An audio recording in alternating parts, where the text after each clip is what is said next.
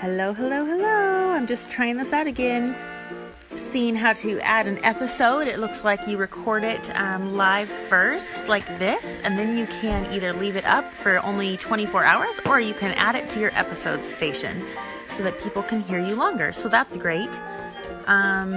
Anyways, and it also looks like in the episode station, once you publish your first one, it allows you to create a podcast, which then lets you choose the name of your podcast as well as a background picture to play on all of your episodes. So we're going to check that out now. Peace out.